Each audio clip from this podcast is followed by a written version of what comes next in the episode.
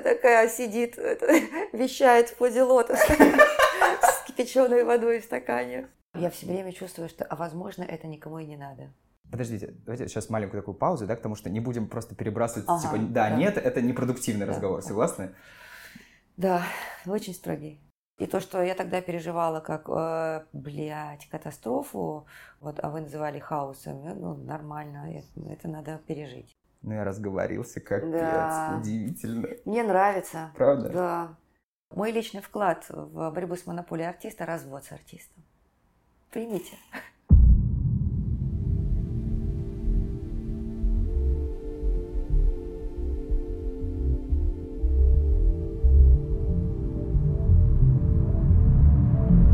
Против театра. Всем привет, меня зовут Ваня Демиткин, и это «Против театра», подкаст о современном театре, которого нет. Сегодня первый выпуск, в котором я разговариваю с гостем на «вы», и это Елена Ковальская, арт-директор центра имени Мейерхольда. Лена, здравствуйте. Здравствуйте. Лена, на днях вы сказали мне, что по-настоящему новое – это всегда провал. Да? Да. Почему? Ну, потому что новое – это то, чего еще не было, поэтому оно сталкивается с представлениями устоявшимися и не принимается никогда. Это путь э, поиска, путь эксперимента. Поэтому эксперимент – это территория маргинальности. Э, экспериментатор присягает этому пути, присягает тому, чтобы быть э, маргиналом, нелюбимым, непризнанным, бедным, оболганным. Да, это нужно принять.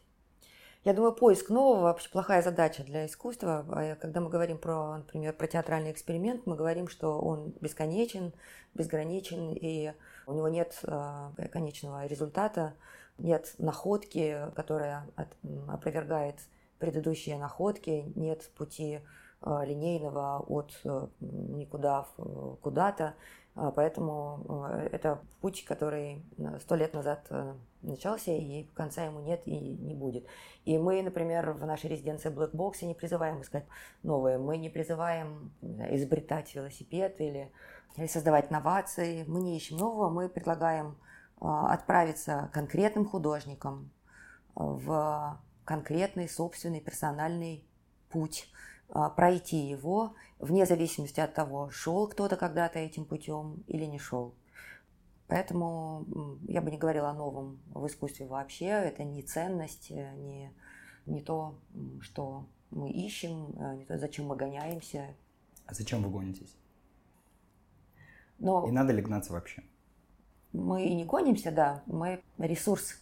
Центр Мирхольда – это государственный ресурс, которым мы хотели бы распорядиться наиболее справедливым а, образом. И в городе, и в стране, где нет площадок для поиска эксперимента мы такую вот на себя миссию или задачу взяли.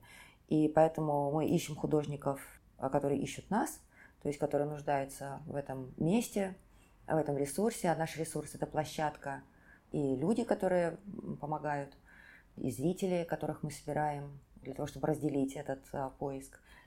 Это наша задача. Да, у нас нет задачи развивать театральное искусство, раздвигать его границы. А, мы вот на такое не претендуем. Мы даем возможность людям, которым этот ресурс нужен, им воспользоваться. Все. Как избежать того, что люди, которые приходят к вам, идут намеренно для того, чтобы поставить спектакль в центре Мейерхольда, и поэтому не выходят на территорию нового, провального, позорного, потому что заранее хотят быть принятыми вот внутри этого комьюнити, поставить спектакль, который будет успешным. Как исключить категорию успеха из вот этого, по сути, государственного театра, чтобы вообще эксперимент был возможным? А никак. А, но есть лаборатории, в которых э, это буквальная задача. Вот мы приезжаем в город, э, шесть режиссеров под руководством куратора э, с артистами конкретного театра делаем спектакли на перегонки, кто быстрее, кто лучше, используем а, знакомые уже нам самим а, наработанные методы и соревнуемся за право на бюджет, на реализацию в этом конкретном театре. Мне не нравятся такие лаборатории, я их вообще не называю лабораториями, я считаю, что это ярмарки. Ярмарки тоже нужны, но в этом смысле у нас тоже ярмарка, мы тоже предлагаем свой ресурс, но мы даем гораздо больше времени на сомнения – и поиск, эксперимент – это то, чего ждет наша аудитория. А, поэтому нужно ответить ожиданиям этих людей, зрителей. а не ожиданиям Елены Ковальской. Другое дело, что отправляясь в неведомое, все равно в какой-то момент ты скатываешься или рискуешь скатиться на проторенные какие-то пути, а, так устроен человек, так устроены группы людей. Вот как только люди собираются вместе, их замысел усредняется, усредняется.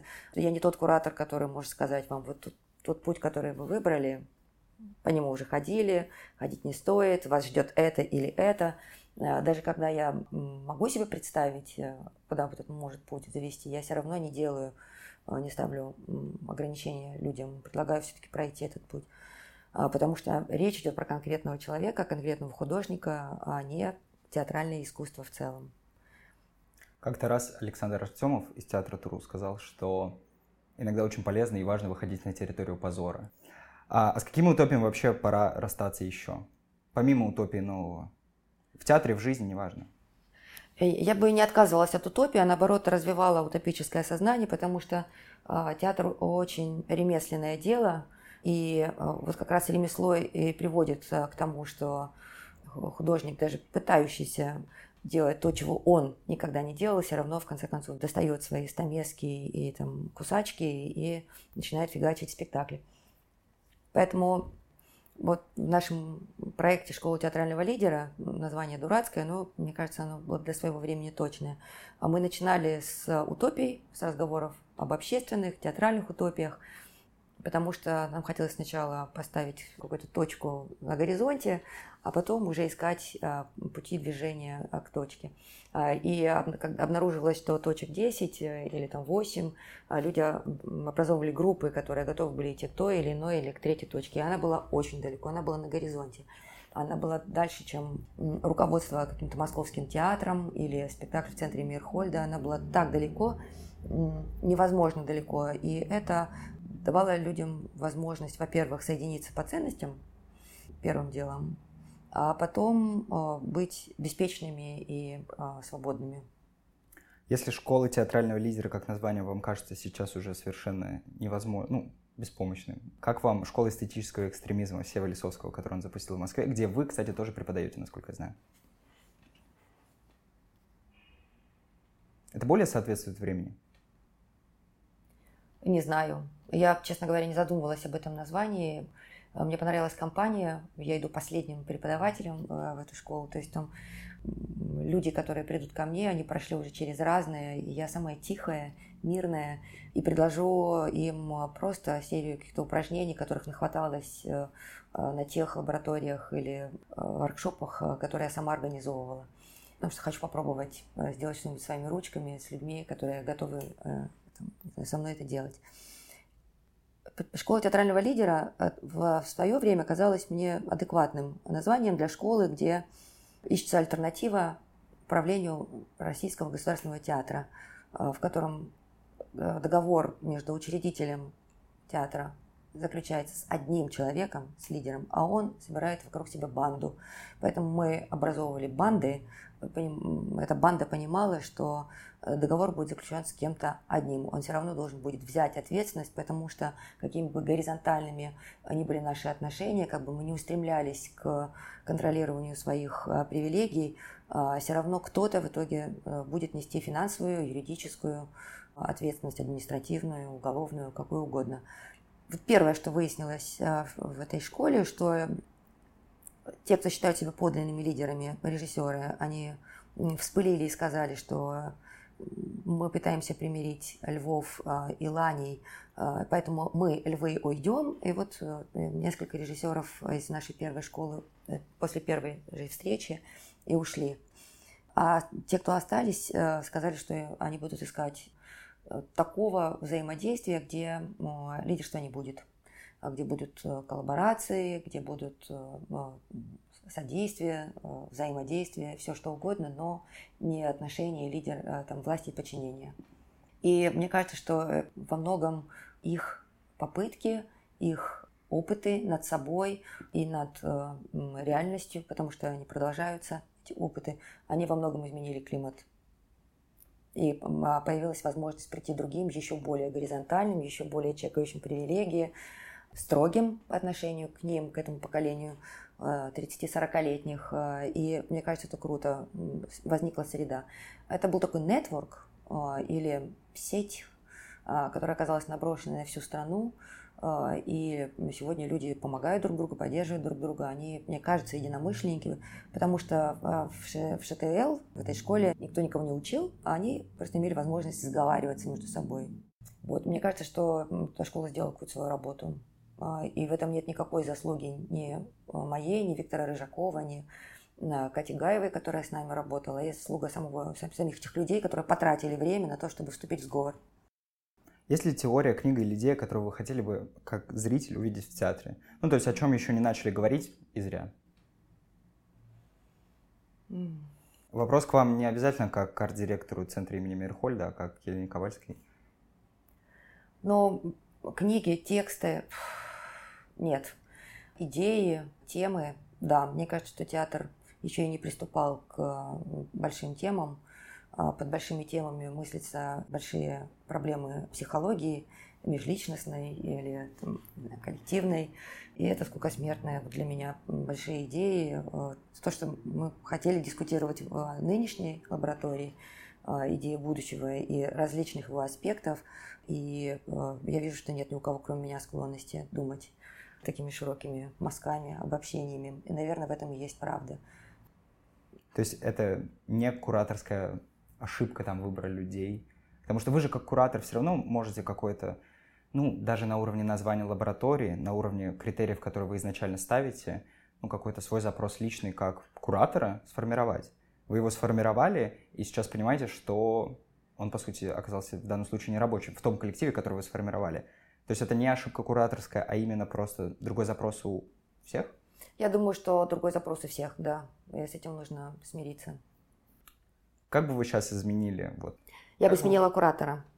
Себя на кого-то другого? Да, Кого? и я посмотрела, как э, общаются с э, людьми э, Лиза Спиваковская, как здорово у нее получается взаимодействовать, слышать людей. У нее замечательный дар слышать, и это то, чего не хватает кураторам. Куратор не тот, кто ведет, а тот, кто слышит, а, он скорее тьютер для тех, кто сюда пришел. Он слышит, э, как люди разговаривают между собой, о чем они разговаривают, и он помогает им развернуть свой э, замысел, сговориться. И мне кажется, что Лиза это прирожденный куратор. Она училась в ШТЛ, э, и я очень рада, что мы встретились сейчас вот в этой резиденции, и я знаю, что предложу ей а, в следующем году сделать э, свою кураторскую программу, и тему, и выбор людей предоставлю именно ей. Против театра.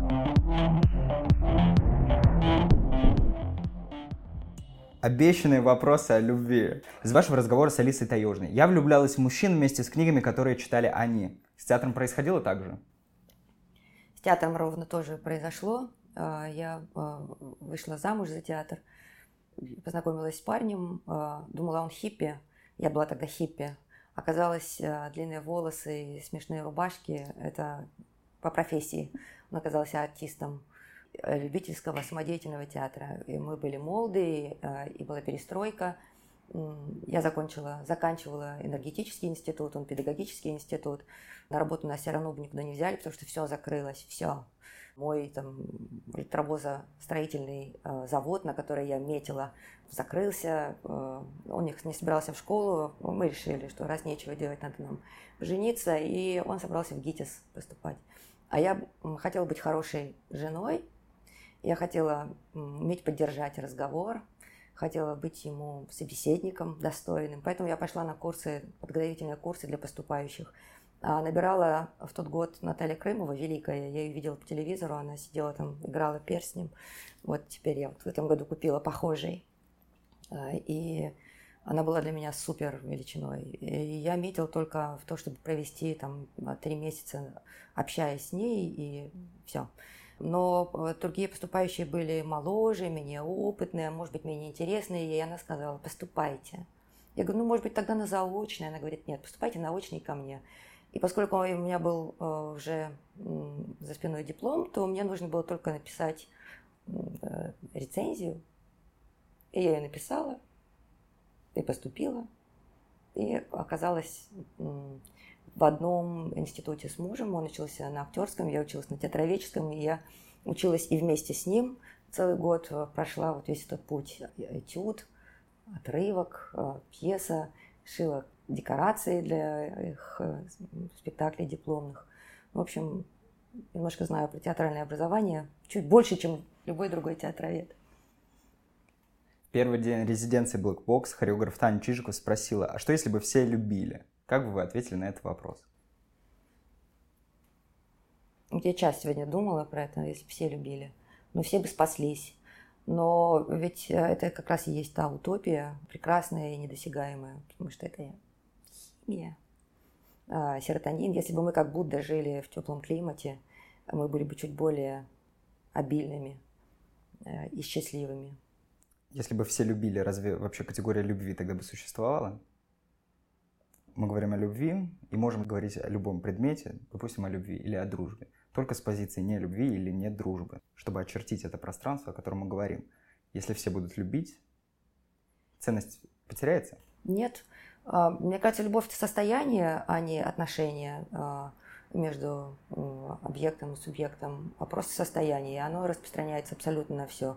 Это состояние, и если бы все находились в этом состоянии, то всем нам было бы лучше, но горе бы меньше, наверное, не стало. Были бы болезни, была бы смерть, были бы расставания, потери, все это было бы, и горе бы меньше не стало. Но эти краткие промежутки между горем и несчастьем, мы были бы более счастливы. Против театра. Я правильно понимаю, что за все годы существования Blackbox, то есть 7 лет как резиденции, еще не было проектов, которые в конечном счете показывали бы вне большого зала ЦИМа, то есть вот этого черного ящика как пространство? Были. Был проект Норманск. Это один из первых э, проектов. Сначала замысел э, Юрия Квитковского и его команды располагался как раз в блэкбоксе. Э, предполагался какой-то адский, адский, адский квест для людей, где бы они каждую минуту находились, э, оказывались перед выбором, нравственным, разумеется. И как-то мне дико смущала эта ситуация, что вот есть какие-то боги, которые ведут людей между Сциллой и Харибдой, заставляют их принимать решения, и люди еще должны за это платить ну и вообще, как бы, куда вы ведете людей? А вы точно знаете, что есть право и лево, а есть добро и зло, правда? Вы решили, вы разобрались с этим? Прекрасно. Вот эти вот познавшие режиссеры подвешивают. А, но а, как-то раз мы съездили большой гурьбой, как раз ребята, которые учились э, в, в мы поехали на фестиваль Mime Theatre Fest в Лондон и пошли на сторону, сходили на э, спектакль компании Punch Drunk, Drone Man. Это большое, иммерсивное коммерческое шоу, которое выросло за 15 лет до этого э, коммерческого шоу. Они делали прелестнейшие вещи в заброшенных ДК э, на окраине Лондона. Мне моя подруга, которая живет там давно, давным-давно рассказывала про какие-то милейшие э, события, которые состояли из микрособытий вот, и во что это все вылилось. Но э, каким бы коммерческим этот э, спектакль ни был, в нем все равно сохранилось родовое свойство того э, иммерсивного а, театра, каким он может быть или каким он бывает, когда он хорош. А, то есть свобода зрителя, свобода, а, свобода курсировать, куда он хочет, и складывать свой спектакль совершенно произвольно. Квитковский увидел, пережил, скажем так, видеть там нечего, пережил это, эту работу и все перепридумал. И Норманск расположился на всех этажах ЦИМа. А, вот это 200 волонтеров, которые клеили, мазали. А, я сама тоже где-то что-то клеила, красила, в общем, инсталлировала. И это был не шедевр, но это был первый, первый променад-театр в Москве, мне кажется. Нам стало понятно, что может получаться, что не может получаться в Москве, что работает, что не работает было круто, что это не заемная какая-то история, э, не какая-то там чужая книжка, а вещь, вдохновленная Стругацкими и, опять-таки, э, идеей возможного другого мира. И мы играли его блоками несколько раз, были номинированы на «Золотую маску». Бюджет этого спектакля составил полтора миллиона рублей, то есть ничто. Большая часть работ делалась там волонтерами. То есть режиссер и другие создатели получили гонорар, кажется, по 30 тысяч рублей. Артисты получали мизер, а, и мотивация у них всех была одна. Они делали что-то неведомое, то, чего еще никто никогда не делал. И а, мы расхерачили все здания. После Нормандска нужно было делать косметический ремонт, где-то нужно было что-то прибивать, приколачивать, были выбиты двери. И мы поняли, что так это не годится. Нам нужна стабильность, нам нужно, нужно немножко покоя. И, наверное, нужно делать такие вещи в специальных зданиях, э, не здесь. Ну и вообще художественная ценность таких вещей сопоставимая с, с ценностью вещей, где, э, которые происходят э, или могут происходить в нормальном зале, где человек э, точно так же, только не двигаясь, не сходя с места, собирает свой спектакль произвольно из тех моментов реальности, которые перед ним разворачиваются на сцене. Пару дней назад я разговаривал с Шифрой Каждан, которая сказала, что блэкбокс как пространство мы еще, в принципе, не реализовали, в отличие от того же выставочного белого куба. То есть на нем, на блэкбоксе спекулируют, но предел потенциала мы еще не достигли, чтобы повсеместно уходить в другие пространства. Какой потенциал лично вы видите за блэкбоксом? Согласны вы вообще с этим? Что не реализован потенциал еще до предела? Я думаю, да, но для меня блэкбокс – это вот синоним возможности. Это возможность. Обычно э, к ней как возможности не относится. А всегда приходят с уже готовым представлением о том, что здесь будет происходить. И а я говорю, ну пойдите, вот я говорила вам, участникам этой резиденции, пойдите в пустой зал, посидите в нем, как бы услышьте эту возможность, расслышьте ее, распознайте ее. Никто не пошел, не пережил, не ощутил.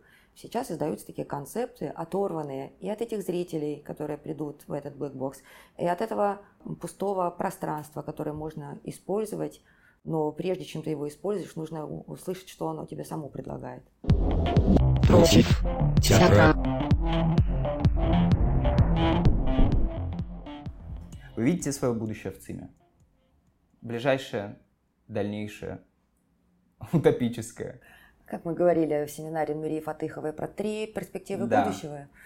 А, вот меня точно не унесут отсюда э, вперед ногами э, из этого учреждения культуры.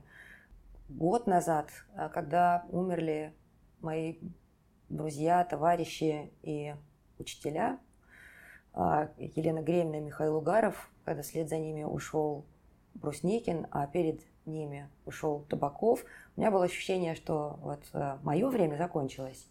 И э, я говорила об этом и с Рыжаковым, что ведь пора, пора. Он говорит, ну и мы же гаранты, мы же не те люди, которые здесь реализуют свои хотелки. Мы гаранты того, что здесь сейчас происходит и может происходить. И пока мы не знаем других людей, которые могли бы стать гарантами того, что Здесь могут осуществляться дебюты, какие-никакие поиски, что эти поиски будут выделяться какие-никакие средства из собственных заработанных, что у этих поисков будут э, зрители. Вот пока мы не видим других гарантов, э, наверное, мы должны служить гарантами. Вот мы и служим. То есть пока. так бы вы уже ушли? Да, я жестоко разочарована пенсионной реформой, а, потому что мое воображение всегда э, с детства было обращено в старость, а, беспечность старости. А, детство – это время какого-то адского арабского труда. Этот труд э, никогда не заканчивается. Лучшее время, когда я служила в журнале «Афиша», это тоже была вьетнамская фабрика. Я так, как в «Афише» работала, никогда больше не работала. В центре Мирхольда тоже еще тот галерный труд. И я жду, я жду этого момента, так же, как жду э, для других людей прекрасного будущего, где не будет труда, который мы будем продавать за а, хлеб насущный. Для меня старость с детства была такой желанной. И я ее ждала, и у меня все фантазии были связаны с тем, как я буду проводить это время, как, где, в каких обстоятельствах, кто будет рядом со мной, как я буду проводить этот свой прекрасный э, досуг. Да. И по-прежнему меня очень вдохновляет э, эта пора, когда я смогу ничего не делать. Если найдете гарантов, которые можно отдать ЦИМу, куда сами пойдете? На пенсию. Просто на пенсию? Это называется на пенсию, да. У меня много планов на это время, что я буду читать, чем я займусь, куда я поеду. Один из моих а, любимых, не сбывшихся пока проектов – это проект Дома ветеранов сцены для друзей, который был бы устроен по принципу пенсионной системы, то есть солидарность поколений. То есть три подружки покупают три дома в разных странах, маленькие домики, и завещают их следующему поколению друзей, которые обязуются катать нас на инвалидных колясках, когда придет время, или покупать нам билеты, когда у нас не будет средств, или там, не знаю, там выгуливать наших собак, когда мы сляжем. И также завещают э, эти дома следующим поколениям. Вот. Я знаю, как я хочу провести это время. Видите, у меня какие э, продюсерские планы на это время. Все впереди. В этих планах как-то есть театр вообще? Нет. Совершенно? Нет. А, знаете, это ужасно, но я думаю, что без театра можно жить. А, я как-то прожила без театра до 18 лет. Потом я, я жила в маленьком городе, где театра не было. Я один раз э, в жизни вживую видела а, балет «Лебединое озеро» в исполнении Киевского театра оперы и балета. В нашем здании театра имени Пушкина, где скрипел пол, э, когда танцевали маленькие пруги, такие нажористые маленькие лебеди, мы ржали ужасно в голос. И еще был один спектакль «Гуманоид в небе мчится», любительская группа собралась в ДК «Жирка», в Дворце культуры железорудного комбината недалеко от моего дома. И у нас была дворовая компания, и парни, они были старше нас, девочек, пришли как-то раз, говорят, идем в театр. Я нарядилась, боже, мы шли в театр. Мы пришли и сели в зале, в котором обычно происходят занятия бальных танцев. Мы там поставили небольшой подиум, на, э, повесили занавеску сиреневую. Вот, я сейчас вспомнила цвет этой занавески сиреневую. Она раздвинулась, на сцену вышли люди в черных брюках, в белых рубашках, черные юбки, белые джемперы, и стали что-то играть, истошно крича и размахивая руками. Было ужасно за них неловко, ужасно. Ужасно неловко за все, что происходит сейчас между нами. Мы все испытывали дикую-дикую неловкость. После спектакля и жалость, жалость. После спектакля ребята говорят, пойдем к служебному входу. Я говорю, ну у нас нет программок. В кино показывают, что к служебному иду с программками брать автограф. У нас нет ни программок, ни, ни ручек. Они говорят, мы все равно идем. И вот мы вышли к служебному выходу. Один артист вышел, увидел нас и, закрыв голову руками, кинулся прочь. Вышел другой. Он тоже как-то застремался и говорит, ой, ребята, ребята, ребята, у меня же премьера, не бейте меня, пожалуйста, по лицу, только не по лицу. И я обернулась на парней и увидела, что они потирают кулаки. И тогда мальчик, которому я нравилась, их больше нет живых, а, он сказал ему «На колени!» Тот упал на колени. И он обратился ко мне. «Ленка, хочешь пнуть?» Я стояла перед выбором, пнуть или не пнуть артиста. Вот это мой первый театральный опыт. И вот, кстати, с таким вот бэкграундом я приехала в Москву и очень хотела все-таки проникнуть в тайну этого искусства. Я ходила в театры, все самые модные, самые крутые. У нас была банда, в больших институтах были банды, которые участвовали в таких негоциях, они называются «Лом». Мы в день предварительных продаж, накануне дня предварительных продаж билетов, а, нашей банды подходили к какому-нибудь модному театру, например, к Линкому, и дожидались, когда подойдет другая банда. И дальше начиналась драка. Девочки должны были визжать, пугать прохожих, и держать телогрейки мужчины. Мужчины, а, собственно, устраивали драку. И в одной из таких драк, я помню, мы выломали а, витрину театра Ленком. И мы в тот день побороли Бауманский институт. Мы, энергетический институт, побороли Бауманский. И те с позором ушли а, выламывать театр Моссовета.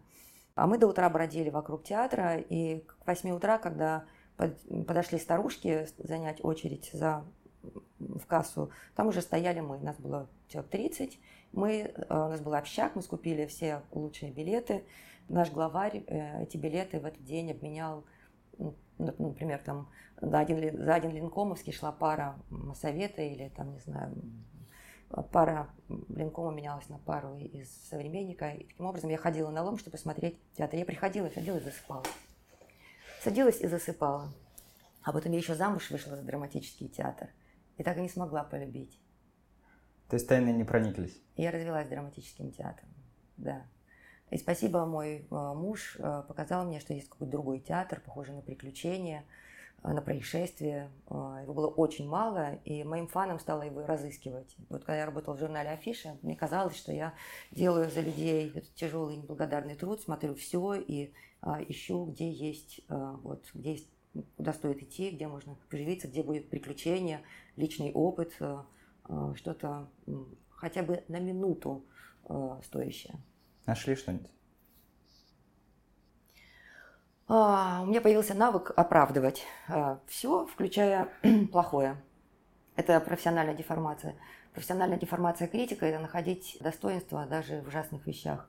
Но а, с каким убеждением я не рассталась, еще и по той причине, что я была женой актера, что люди никогда не делают гадость, она получается. Просто такой очень сложный коллаборативный труд, в котором слишком много э, участников, и ты можешь влететь в точку А из точки, из точки Б и значительно сдрейфовать, не только потому, что твой замысел на сцене не удался, а потому что на, на, на входе в театр охранник гаркнул на человека, и он уже у него испортилось настроение, потом э, гардеробщица не взяла у него сумку, потом в кафе оказался слишком дорогой кофе, Потом зал оказался полупустой, и далее, и далее, и далее. Спектакль задержали. Дальше, ну, то есть слишком много вещей участвует в, в, в этом процессе. А, я уже не говорю про само производство спектакля, как там все дрейфует. Невозможно, невероятно дрейфует. Поэтому в театре слишком сложно экспериментировать и делать то, чего ты еще никогда не делал. Для этого нужна не только смелость, но еще нужна команда. Нужны обстоятельства, которые этому способствуют.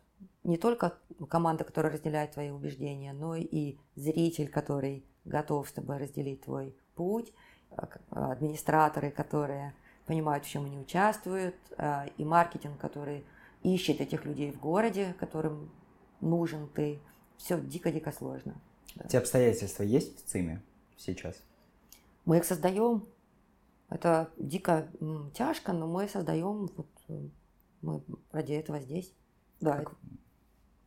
Мы каждый год собираемся на такие собрания, которые, я думаю, когда-нибудь э, в каком-нибудь в чем-нибудь театральном романе Саши Денисовой будут высмеяны или вышучены. Когда мы разговариваем про нашу миссию, и мы собираемся, туда приходят люди из бухгалтерии, отдела кадров, ХПЧ, э, отдел реализации проектов, маркетинга, все, включая даже билетера. И мы говорим о том, э, что мы делаем, для кого, зачем, куда идем. Приходим в такую бизнес-игру, которая называется «Путь клиента». И вот каждый год мы разговариваем про нашу миссию, и она каждый год оказывается недостижимой а, или трудноопределимой. Но мы делаем это для того, чтобы все понимали, в чем они участвуют. Все от э, монтировщика до билетера. Эта миссия меняется из года в год? Она должна меняться, и мы ее уточняем, уточняем, сердимся на себя, и ребята сердятся на нас с Рыжаковым от того, что мы не соблюдаем собственную миссию. Вот в этом году, например, мы помыслили, что после семи лет работы в ЦИМе мы должны наконец-то уже делать больше, чем делали до сих пор. Что мы организуем гастрольный проект для независимых театров, которые работают по всей стране. А с чем это будет э, сопряжено? С э, тем, что московский зритель, наш зритель, скажет, что это понижение планки. Потому что одно дело московские штучки-дрючки, другое дело тот поиск, который ведется в регионах. А, поиск – это всегда дело очень контекстуальное, очень. А, и то, что здесь кажется таким экспериментом light, то где-нибудь в артишоке не зайдет. Настя Тарасова посмотрела Локи Рум Ток, спектакль видео, и сказала, это, наверное, здорово, но это точно не для нас. Но мы везем сюда спектакль из артишока, да, потому что вот вопрос, почему? С одной стороны, нам хотелось бы, чтобы артишок гастролировал, и это очень мотивирует их. С другой стороны, для наших зрителей а, театр – это а, разновидность а, National Geographic, путешествий, быть без путешествий. Посмотрев спектакль «Уят», ты начинаешь чуть больше понимать про страну, в которой ты никогда не был, может быть, даже не знал ее существовании, а, и которую ты узнаешь глубже, чем если бы ты побывал там. Вот. Но представляю себе, что скажут наши зрители, а тем более, что скажут критики. Против театра. Как вы вообще определяете место ЦИМа в системе московских театров? В Москве три театра, которые представляют себе площадку без труппы. Это э, огромная разница. Это театры, у которых дополнительные возможности, то есть собирать различные актерские команды на каждый спектакль, и дополнительные проблемы. Эти команды нужно оплачивать из собственных заработанных средств. Но Театр нации, который является таким крупнейшим театром без труппы, решает эту проблему так. Он делает современный театр со звездами. А, звезды дорого стоят, поэтому билеты в этот театр дорого стоят. Дорогие билеты создают определенные ожидания у людей. Это конфликт. Конфликт ожиданий и продукта. И это, мне кажется, ошибка. Но люди Театра нации имеют право на свой путь, свои ошибки. Это их ошибки. Никто а, не мог бы указать им на то, что этот путь ошибочный, пока они его не прошли. И потом они тоже умело как-то корректируют а, этот путь. И мне кажется, что они еще и развивают аудиторию. Я, мне не нравится мысль, что театр возвышает аудиторию или просвещает аудиторию. Аудитория просвещеннее, чем люди, которые в театре работают. Но, скажем так, у, в отношении этого театра, театра нации, который я очень уважаю, возникли другие ожидания. То есть другие. Они сумели скорректировать ожидания, которые связаны у московских зрителей с э, тем, что они сами создают. Еще один театр, театр «Практика». Он крохотный, он похож на наш. И для нас он тоже был в какой-то момент ролевой моделью. Театр, который работает с разными коллективами, дает им возможность как-то здесь расти, взрослеть. И еще театр «Практика» Эдуардом Байковым создавался как, э, не столько как театр, а как место в городе, где можно зависнуть, общаться, заниматься йогой, танцами, куда ты а, в выходные можешь привести своего ребенка, а, и есть спектакли, на которые ты можешь вывести свою маму. Это круто. Вот такой концепция театра как место в городе, мне кажется, очень важной. А потом одновременно ее стали развивать Google Центр и мы. Если говорить про утопии, то вот, пожалуй, утопия.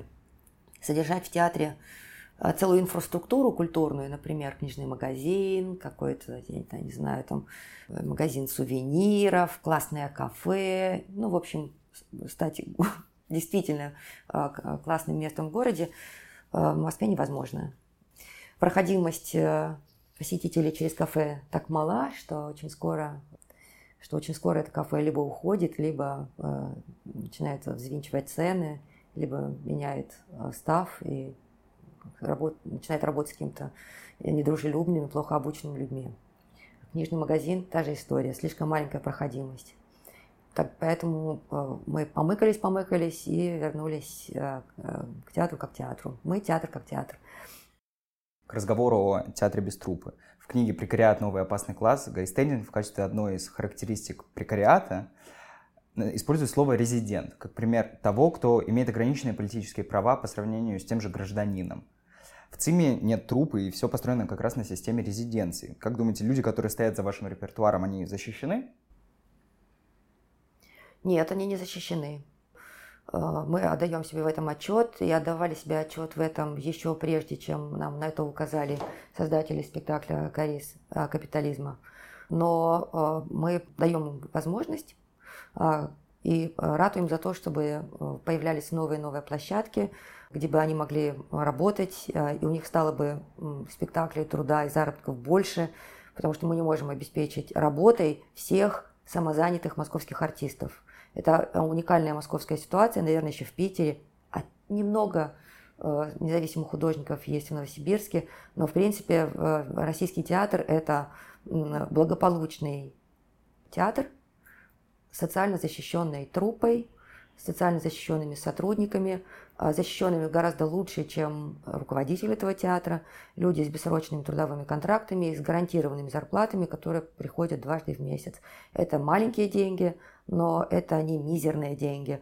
И в целом российский актер, российский художник а, в, структуре государственного театра супер защищен в независимом секторе, он супер обездолен. И мы как раз взяли на себя миссию стать государственным театром, который э, свой ресурс предоставляет э, вот этим совершенно незащищенным, прикарным художникам и артистам.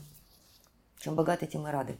На мой взгляд, ЦИМ вот как раз создал вокруг себя образ такой инклюзивной площадки, но ко многим резидентам и, соответственно, их продукту остается много вопросов. Вы чувствуете разницу между тем, что ЦИМ продвигает как институция, и тем, что эту институцию наполняет? Говно показываем?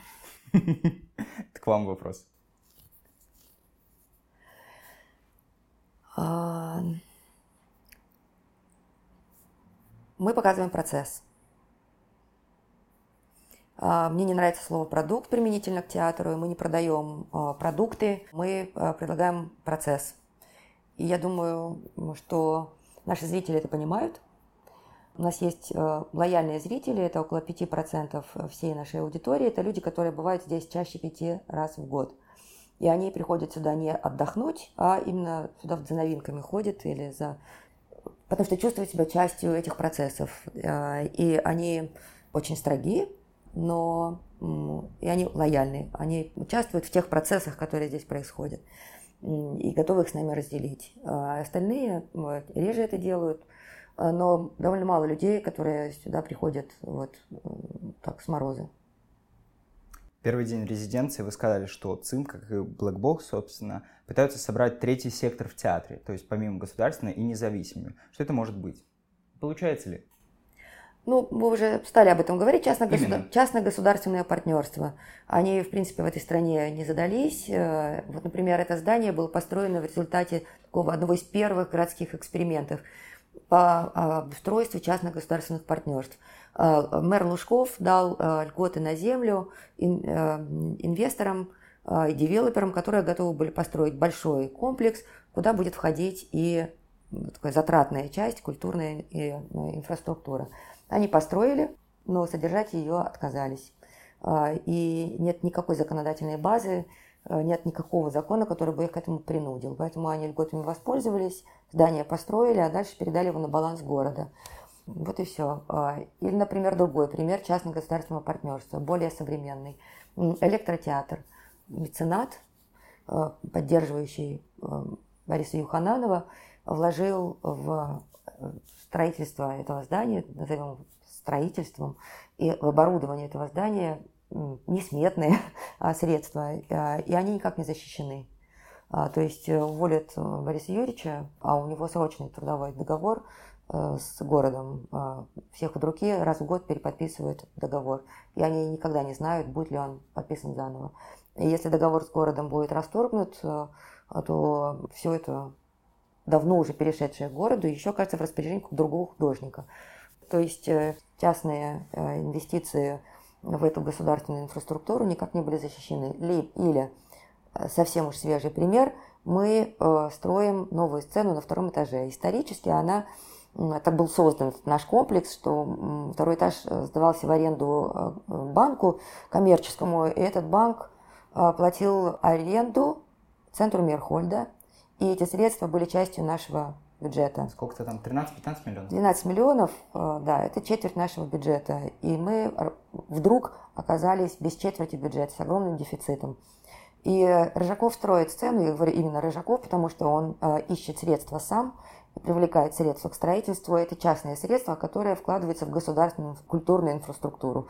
Они никак не выделены, это не будет частная площадка внутри государства, нет, это частные вливания в государственную инфраструктуру. И они также ничем не защищены. Подарок. То есть это не партнерство, это подарок. И пока у нас не будет э, действующего закона о меценатах, так э, и будет. И не будет никакого здорового частно-государственного партнерства, оно и не сложится. И поэтому мы можем попросить, рассчитывать, что кто-то нас, нам поможет, но а, меценаты не имеют никаких преференций, никаких налоговых льгот. Так сложилось, и, наверное, не скоро а, налоговый кодекс а, войдет в соответствие с законом, который в принципе существует. Против театра. На артгиде лежит текст Валентина Дьяконова, в котором он пишет, цитирую, «У художников сегодня профессиональная деформация та же, что и у, например, балетных или театральных людей, хоть и другой интенсивности. Особенно это касается тех, кто занимается живописью. Она находится на перекрестке больших исторических повествований, которые через нее больше не реализуются в общественном сознании или бессознательном, и существуют только как остаточная радиация, как знание и чтение, но не зрелище. Согласны с этим? Согласна. Надеюсь, что театр симулирует свое значение, хотя не имеет сейчас серьезного повода для этого? ну, сложно было бы заниматься такой э, деятельностью, не воображая, что это больше, чем слова, слова, слова. Да? Ага. Это чем заканчивает э, свой резонансный текст Рансьер. Да? Давайте признаем, что э, театр – это только театр, слова есть только слова. Но если мы не будем э, бесконечно воображать гуманитарное могущество э, театра, если мы не будем думать о том, что это великая сила, которая способна менять реальность, и не будем искать прецеденты такие в истории или в собственном опыте, то довольно сложно будет вообще этим заниматься с утра до вечера каждый день. Все, мы ничего не создаем, мы создаем впечатление, но не хотелось бы тратить свою жизнь на организацию досуга людей. Это как-то, блин, ну, а жизнь у меня одна. А значит, я, а я занимаюсь этим. Раз я этим занимаюсь, то это не лыком шито. Да, и дальше мы начинаем э, э, воображать про театр, видимо, э, нечто большее, чем, чем он является. Но поскольку я как раз этим занимаюсь, воображаю, ищу в истории и в реальности э, примеры того, что театр больше, чем досуг, чем досуговая деятельность, то я их э, нашла, знаю и готова рассказывать о них. Вот, например, Петропавловск-Камчатский, край земли, вулканы по всему горизонту. Куда ни, ни глянешь, всюду вулканы. Центр города, а центр это набережная. Стоят три здания. Э, горсовет, э, суд и театр, как положено, и Ленин в центре.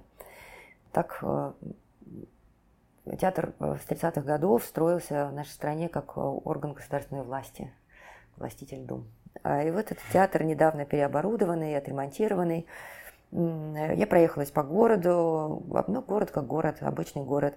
А жизнь течет точно не здесь, не на этой площади, она течет там, где супермаркеты, мегамолы, кинотеатры, там автобусы туда ходят допоздна, там тьмой людей, шум и гомон. А здесь в центре пустота. Но каждый день здесь идут спектакли, довольно разнообразный репертуар, очень не стыдный, прям вот совсем не стыдный репертуар.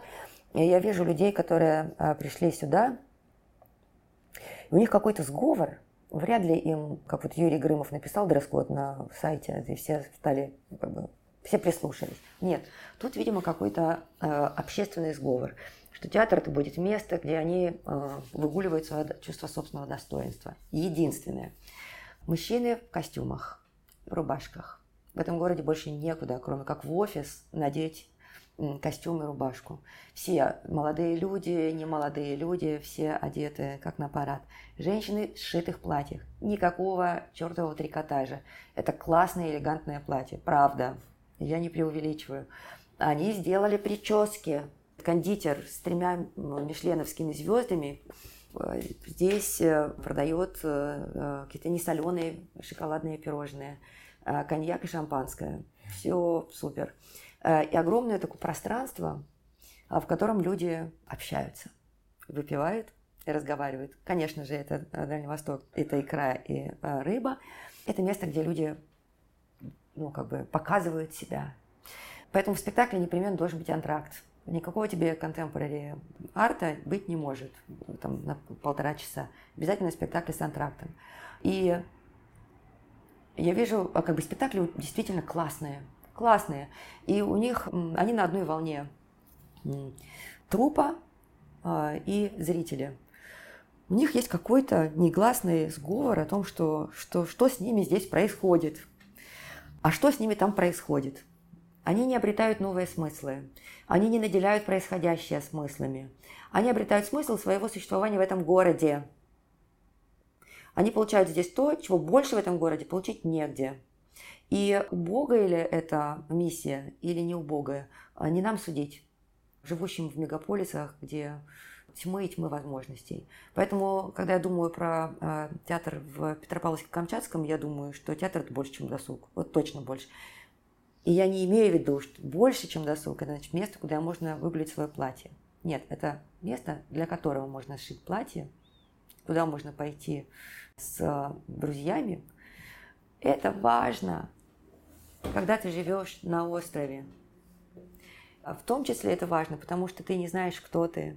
Театр – это еще и место, где ты конструируешь себя. Кто я такой, человек, живущий на отшибе. Я россиянин, я человек мира, я человек, э, там, не знаю, большой культуры, или я человек каких-то специфических ценностей. Э, театр оказывается местом, где люди себя конструируют.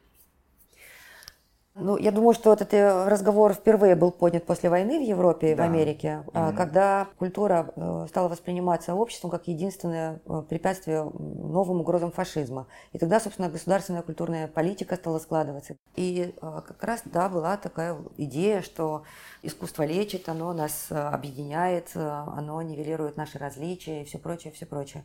И ничто пока этой мысли не опровергло. Вот, например, идея децентрализации, да, с ней можно спорить. Она не сработала. А то, что искусство все-таки пространство без барьеров в мире, где барьеров все больше и больше между людьми, вот, ну, кто с этим поспорит? Против театра.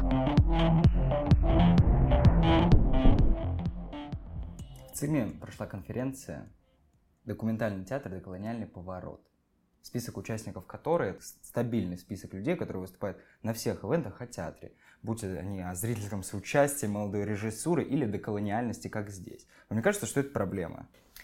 А, я вижу э, как бы, достоинством э, этой конференции, программу, которую сделала Кристина Матвиенко, присутствие там Зары Абдулаевой, Мадины Тластановой, создательниц события на Венецианской биеннале документальной оперы «Сиен Сан» и Мерли Каруса. Это как бы столб, э, не знаю, там, старейшина документального театра. Вот э, эти пленарные доклады есть э, главное в этой конференции. Остальное – это кейсы, которые практики, люди, которые делают документальный театр, представляли здесь. Они, мы просили их сформулировать их метод, сформулировать метод оспорить собственный метод, рассказать, что с этим методом происходит. А, да, нам это было интересно, важно. Как бы, меня вот не беспокоит то, что они планируют по другим конференциям. Но что я услышала в вашем вопросе? Как открыть доступ другим людям к этому ресурсу? А, научно-практическая конференция. В ЦИМ или она проходит, или где-то еще. Open Call. Есть э, молодая э, конференция, которая называется «Поле между». Ее делают две замечательные исследовательницы. Когда они пришли в ЦИМ и сказали, можно ли это сделать здесь, они им сказали «да». И они работали в той же 306 аудитории, где сейчас идет наша лаборатория Black Box. Два года они проводили здесь эту конференцию, и если бы они вернулись еще раз, мы бы снова раскрыли двери 306 аудитории. Не вернулись, ждем, что они это сделают в следующем году. Но я также услышала, что Open Call, наверное, должен быть любой конференции, которую мы затеваем здесь. Да, э, спасибо. Это отдельный совет. Тогда перейдем к критике и попозже вернемся через это к вопросу перенаселения в театре. Создательница журнала Art Press Катрин Милли как-то сказала, изначально журнал делали три человека. Я, искусствовед и арт-критик, арт-дилер и меценат-коллекционер – Тогда, в 1970-х, этим треугольником определялось функционирование арт-мира. Именно эти три фигуры стояли вокруг искусства. Однако сейчас я понимаю, что фигура критика уже выпадает из арт-системы. Оставшиеся двое прекрасно обходятся и без него. Ваш уход из такой активной критики и пост в ЦИМе ну, выглядит как прямая реакция на подобные изменения в театре сейчас. В одном интервью вы даже сказали, что не чувствуете позицию критика как на что-то влияющую. Так? Я ушла не в, не в результате того, что происходят какие-то процессы. Процессы происходят, потому что я ушла, а, мне кажется. А, я ушла из афиши, потому что не вижу э, ценности своей работы. Да. Как критика? Как критика. Но надо сказать, что критик я еще тот, бедовый критик. А ведь я работала, как объяснял мне когда-то Иван Вырыпаев, в анонсирующем издании. Как-то я написала какой-то анонс, э, использовала неверный глагол, э, получила э, гневную отповедь от Ивана Вырыпаева, который сказал, что я работаю в анонсовом издании. И я ну, получила такой фидбэк. Вот так меня видят художники. И действительно, тексты в полторы тысячи знаков – это не критика, это скорее а, навигация. И я была навигатором. И поэтому я не преувеличиваю свое значение – в свою роль в театральной критике российской, я, скажем так, маленький ее ну, служащий. Но некогда мне казалось, что моя работа важна, потому что я видела, как это работает. Например, э, возник э, фестиваль агентства театра танца цех. А, и мы сделали большой материал, фичер, про современный танец. Портреты героев, а, их монологи, рассказы о себе, немного о том, как они сами объясняют, что они делают. И у них были полные залы. И мне казалось, вау, супер, это работает. У нас был лозунг, как скажем, так и будет. И некоторое время это работало. Да, мы, нашей забавой было обнаруживать, чего еще нет в Москве, и говорить, вот этого нет, смотрите, а вот оно появилось. И это был наш фан. И мой фан в театре тоже. Смотрите, этого нет. Стендапа нет в Москве. Смотрите, оп, а мы его сами сделали. А, вот, но в какой-то момент у нас появилась э, электронная версия, сайт. А на сайте появилась опция рецензия пользователей. И вдруг я обнаружила, что читателям мои наукоемкие заметки, мой бубнеж гораздо менее интересен, а, чем а, то, что пишут другие зрители. И пользователи довольно быстро, за пару лет научились писать э, вменяемо. И потому что поначалу первые отзывы были «говно не ходить» или «всем сюда», но потом э, люди стали аргументировать, и э, я видела, что они это делают здорово. Кто-то лучше, кто-то хуже, но, в общем, это были мои конкуренты, и я им проигрывала. Это означало, что как бы я ни изощрялась, как бы я ни старалась, видимо, ну, просто им важнее мнение людей, не заинтересованных, не участвующих в этом бизнесе. И поскольку мне нравилось делать театр своими ручками, я бесконечно курировала какие-то документальные проекты. По стране я занималась фестивалем любимов, была его директором и прочее, прочее, прочее, то я в 2012 году, когда мой сын наконец-то закончил школу и поступил в институт, вот в тот день, когда я узнала, что он поступил, я, моим первым движением было пойти написать заявление об уходе. И я, это было спонтанное мое движение. И я поняла, что э, часть жизни я делала эту работу, потому что мне нужна была все-таки финансовая стабильность. Я одна растила ребенка.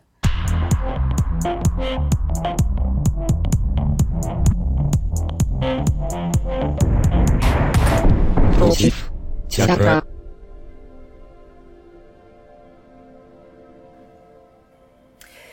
И еще мне кажется, что сейчас время, когда новое театральное поколение и поколение людей, которое с ним себя а, связывает, у них, у вас есть возможность предложить свои правила игры.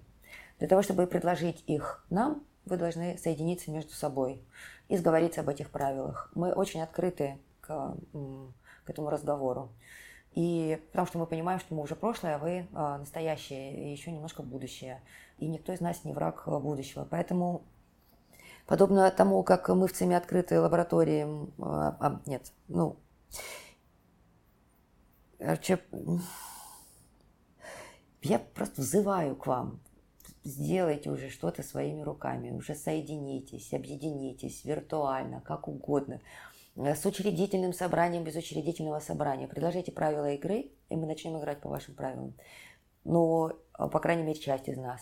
А у нас будет возможность э, выразить вам уважение и что-то там, не знаю, чему у вас научиться. Правда.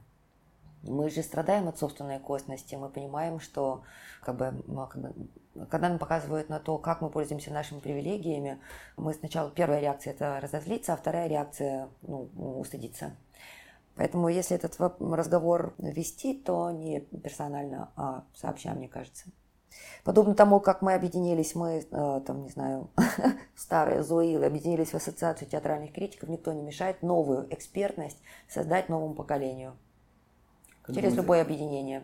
Вот если бы я была альтернативным министром культуры и слышала бы, как вы там завываете в раз, на разных углах о том, как плоха золотая маска монструозная, как, как ужасные эти э, ужасные институции, я бы сказала, ребята, давайте мы будем говорить с вами, я, альтернативный министр культуры, давайте говорить с вами о том, как поддержать ваше поколение, как, дать, как, как предоставить голос и ресурс э, этому новому поколению.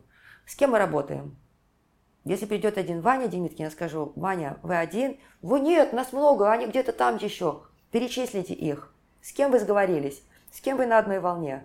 Поэтому если вы представляете кого-то, ну, силу какую-то, ну, у этой силы есть имя, то у этой силы появится и голос. Поэтому я за объединение, за институты, которые создают, за новые институты.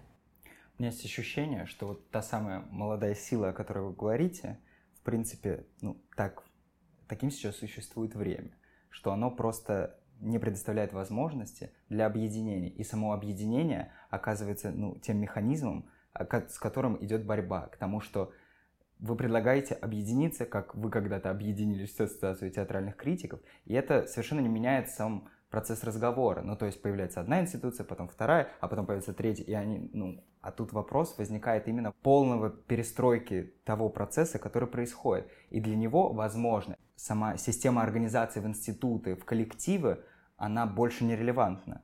Может, как раз-таки как приход конкретного любого человека повернется так, что это останется единственной возможностью для работы. Развейте свою мысль, почему создание институтов э, нерелевантно? Институты власти в том виде, в котором мы их имеем сейчас, дискредитированы. Объективной реальностью, которая вокруг нас находится. А если мы будем говорить не об институтах власти, а об институтах гражданского общества? Потому что я говорю об институте новой театральной э, экспертизы или экспертности, как о гражданском институте. Но о кризисе э, строительства гражданских институтов я не слышала. Я знаю только о том, что у нас э, это так и не случилось, так не сдалось, и мы так не научились этого делать, так не сделали этого пока. Но мне кажется, что могли бы еще раз попробовать. Мне просто не нравится сама установка на экспертность. Ну что такое экспертное мнение? Это еще одна дискредитировавшая да. сама, саму да, себя согласна. вещь. И это вот патернализм. Ну как бы институт ученичества и учительства.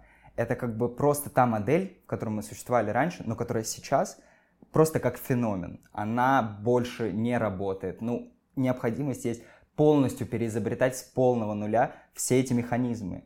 И поэтому там требовать или просить да, приходите в ЦИМ объединениями, как ЦИМ когда-то объединился и объединяет, это не перестроит всю систему, и так вы и будете бороться за четверть бюджета, который резко изменится, если банк выгонят и так далее. Потому что нету поддержки чего-то частного, потому что необходимо создавать эти механизмы поддержки конкретных субъектов, конкретных, ну, просто идентичностей.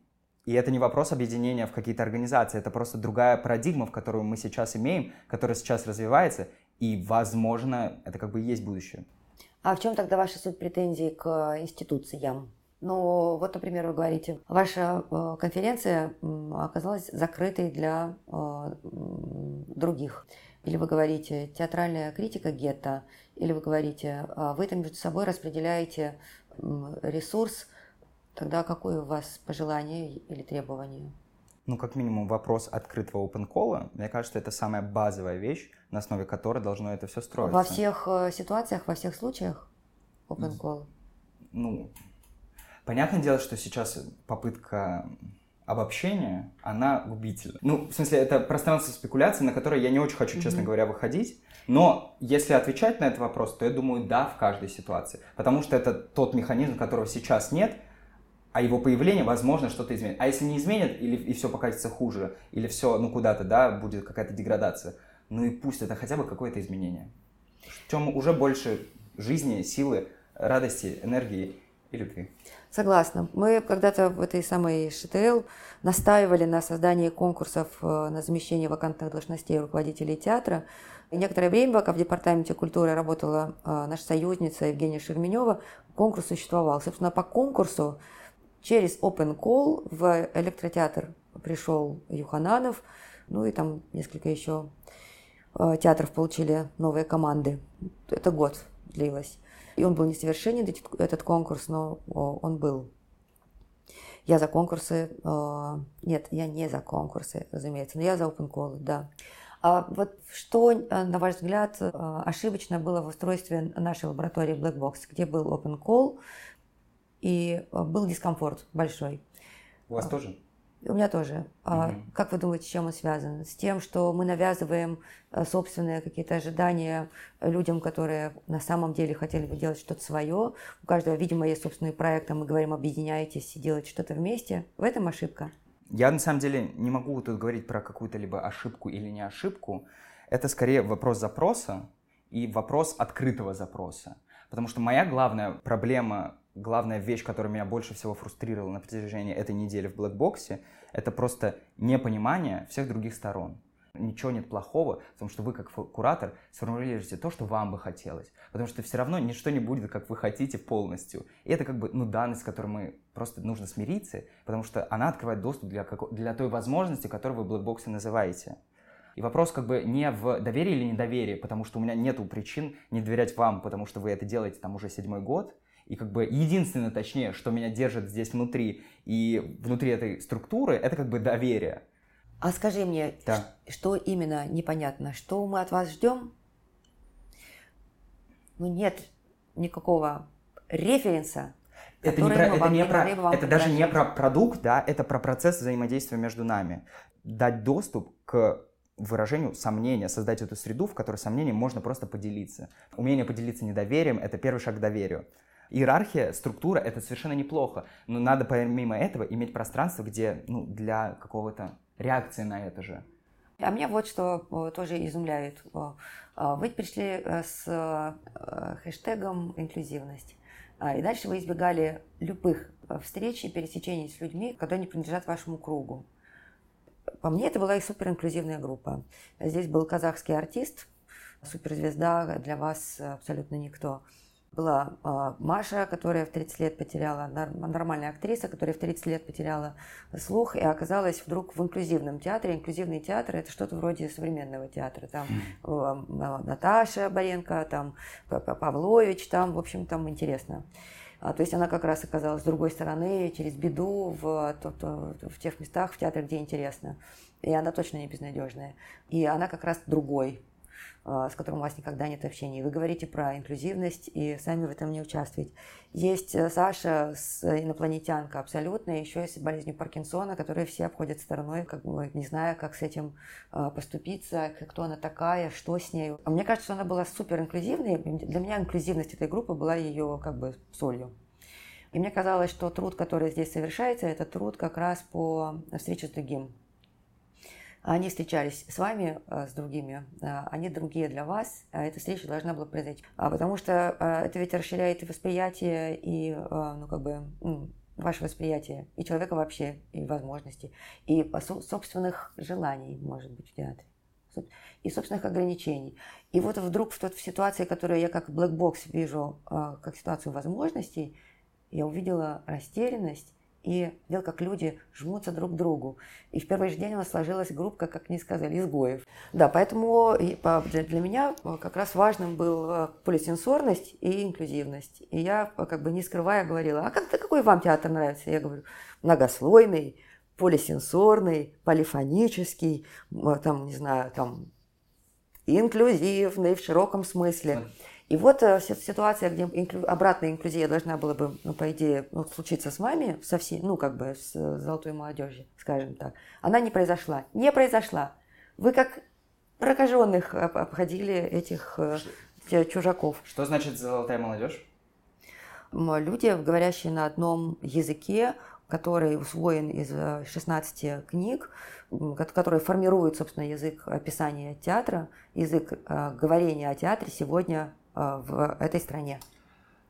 Сам, сам вокабуляр, который даже вы сейчас используете, про золотая молодежь, прокаженных и так далее, это очень колониальное. Конечно. Вот, колониальный вокабуляр. Конечно.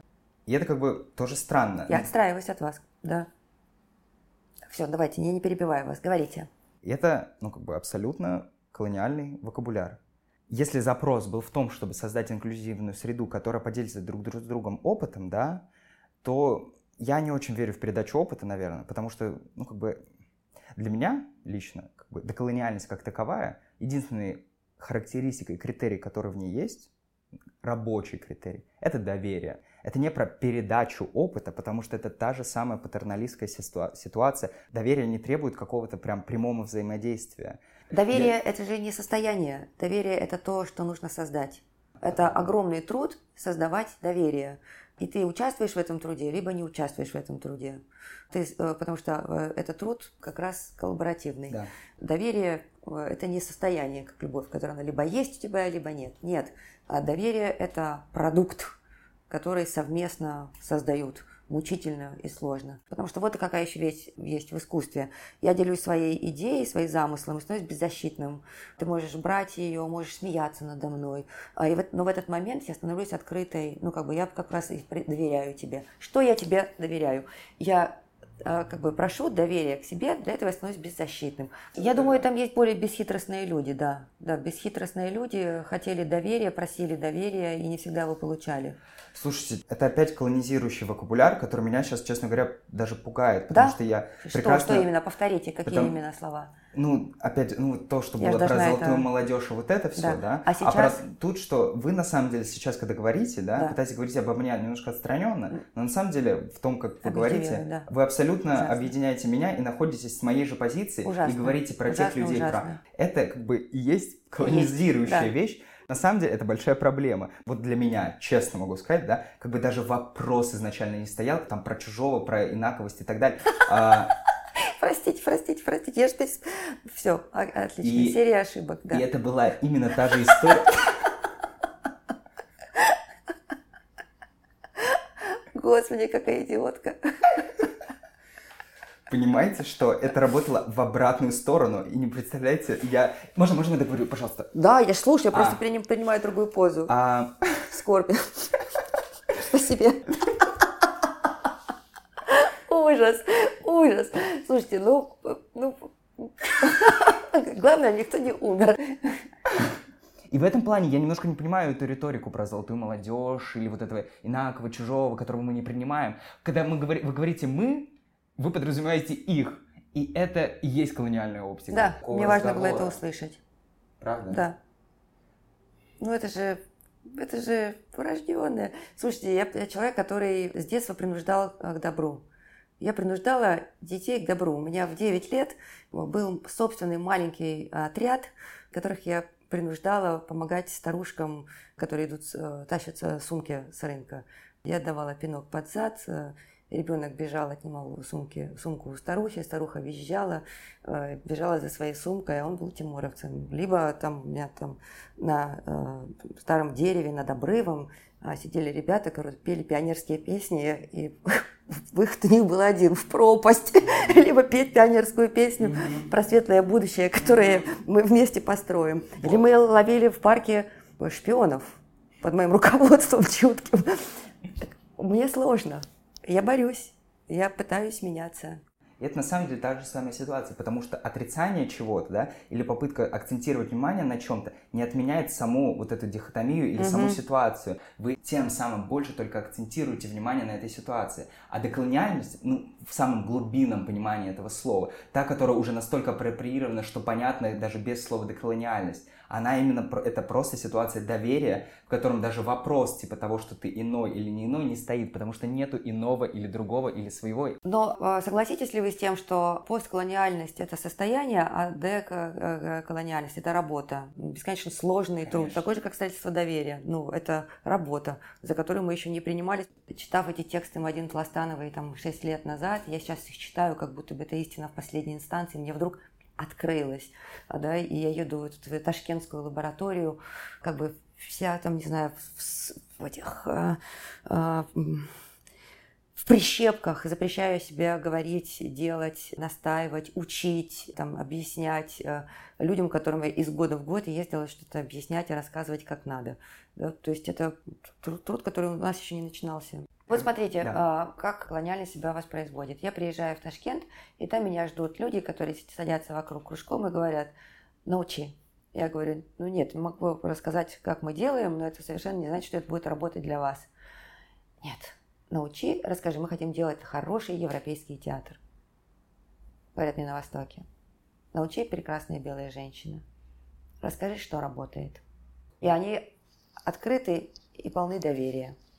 Я, честно говоря, поскольку очень не уверена а, вообще э, ни в чем, то саму эту ситуацию нашей встречи рассматривала как, как, как такой подвох.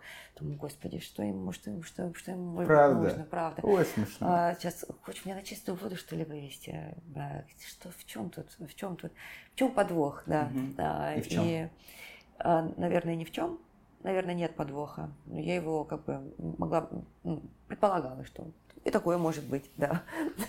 Поэтому, э, Это я сейчас призналась в рамках э, построения, доверия.